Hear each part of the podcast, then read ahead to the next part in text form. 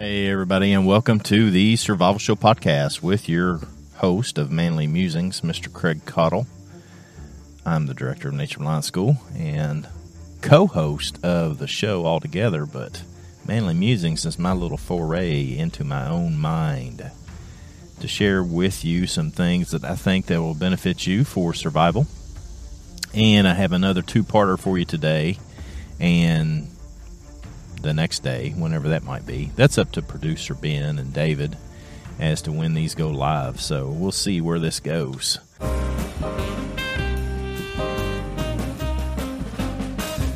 What I wanted to talk about as far as survival training, survival readiness, disaster readiness is two, a two part series on the things that you, we can do to motivate ourselves and secondly, in part two, what I wanted to do was look at some leadership functions and how to work together with other people because it's a two pronged fork approach, if you will, in that we've got to be able to be motivated ourselves to get things done, and we definitely have to be able to work with others. And if we're in a position where we're reading books and listening to podcasts and all the things that go along with disaster readiness and survival, then most likely we're probably going to be leading others because the other people that don't do those things either have their head stuck in the sand or they're just simply not going to be ready. Therefore, those of us who are engaging into the active study and training of getting better prepared, yeah, you're the one that's going to be leading everybody, whether you think you will be or not. But today, what I wanted to dig into was some ways that you can either get to or stay motivated. And this, in and of itself, is a very important endeavor for basically all things in life, really. Is how do you get motivated to do anything? How do you go about getting yourself ready for disaster, what have you? I think about it often when we have these situations. As I'm recording this, um, the latest hurricane is set to it's already blasted through the Bahamas. It's getting ready to make landfall and start to make its way into uh, mainland United States and there's always always always on the news there's plenty of people that they show on the news that are not ready that are going to ride it out and weehaw kind of attitude and they're obviously ignoring the obvious those that are in the yeehaw mode and the ones that are just completely flabbergasted by it all haven't been paying attention to the news because for two weeks we, they've been talking about, at least solidly for a week, nearly all day, that this thing is coming and to get ready for it. So, in that regard, those people tend to not be the type that are real motivated. So, I, I pulled out and just put together some eight different things that I do and I encourage others to do to get motivated. Whether you want to get motivated to work out, which again is a way of stressing your body, and when you stress your body and mind and you learn to get through that, then other stresses that come your way, you'll be more apt to be able to get through those as well. So, here's eight things. Number one, set goals. It's a big one. It doesn't seem important to a lot of people, but it's a big one if you set goals for your disaster readiness for your survival, and this happens before an event and during an event, then you're going to be more capable of getting things done. Okay, so pre-event, let's think about it. Let's set some goals for the the gear that we need to get. Let's set some goals for uh, learning how to navigate without a GPS because our, our phones are dead or some variation of it.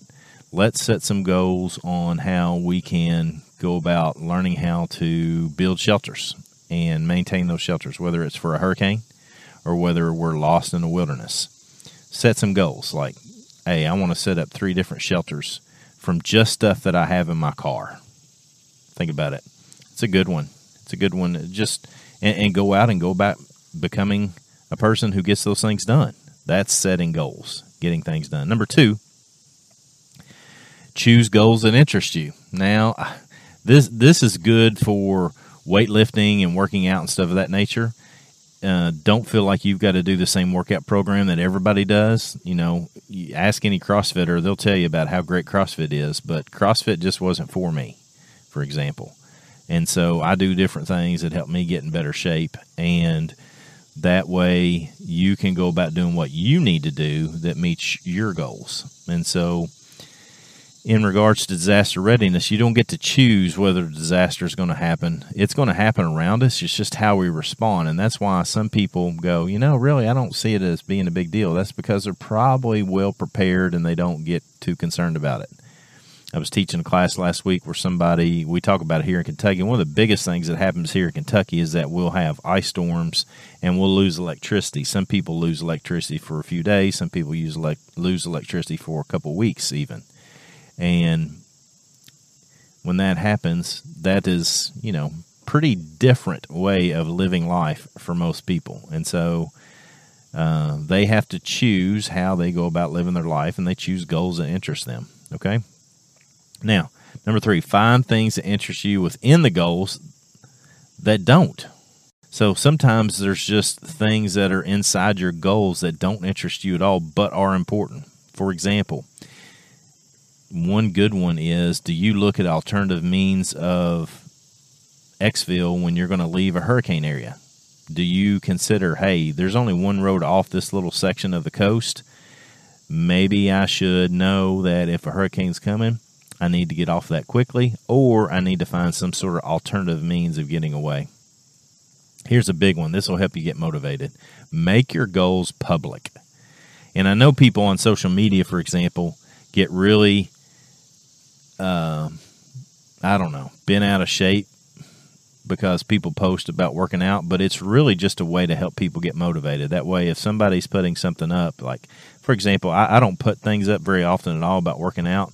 I try to put things up once a week just to help people see that a fat body like me, somebody that is I've really abused my body through martial arts, and my back hurts, my legs hurt, and my hips hurt, and I've got injuries that I just didn't think I'd ever get over. And I'm still overweight and the things that go along with it, but I, I still post on Mondays to show that I'm still working out to try to help people. And I do that as a motivator for myself as well as other people. Other people know. I mean, I've I've got a lot of people that are that look forward to my Monday workout post, and I'm I'm not fit. I'm just somebody that is just showing that, hey, I work out. And so that helps motivate me. And fortunately, that helps motivate others. Another one is to plot your progress. Now, I'm a, I'm a statistics nerd. so this one sets really well with me in that I like to, to uh, plot progress. So uh, I use an app, for example, in weightlifting, for example, that shows how much I'm lifting and how I'm improving and uh, for those that might be interested, I'd use the Wendler method of working out. But um, here's a good thing for disaster readiness is that when you're preparing for disaster, and I keep going back to ways that we can consider for hurricanes just because it's happening. We have one happening right now, and I think it's worthwhile to help people as best we can. Probably won't help the people that are there now, but because we have the hurricane that's going to be hitting our coast, then at least people are looking for ways to get prepared. But plot your progress you know, you need to do shelter, water, food sort of thing and plot it out and have it in a calendar, for example. Hey, in two weeks, I want to have a real good idea what kind of things that we need for emergency shelter needs. Three weeks after that, I want to make sure that we have all the water purification and filtering options that we need. After that, I want to have all the food options that we need, and so on and so forth. And that way, you can plot it. Uh, I'm sorry, plot it out on a calendar, and even you know, if you've got recognizable information that you can look at the data, then plot it out in a graph, make it visual for you. And the next one is what I've already mentioned here, which is break up your goal. Don't think I'm going to, okay, I'm going to lose 50 pounds in the next month because number one, that's unhealthy. But number two, you're probably going to fail at it. And that's not good for you. Break up goals so that when you set these goals, you achieve little bits and chunks of them along the way. That way, you have what we oftentimes call in survival training little victories. What little things happened that helped you get through a night, helped you get through a week, helped you get through a, a month? I mean, I've done some training where it was literally, it felt like just getting to the next second alive was was a godsend.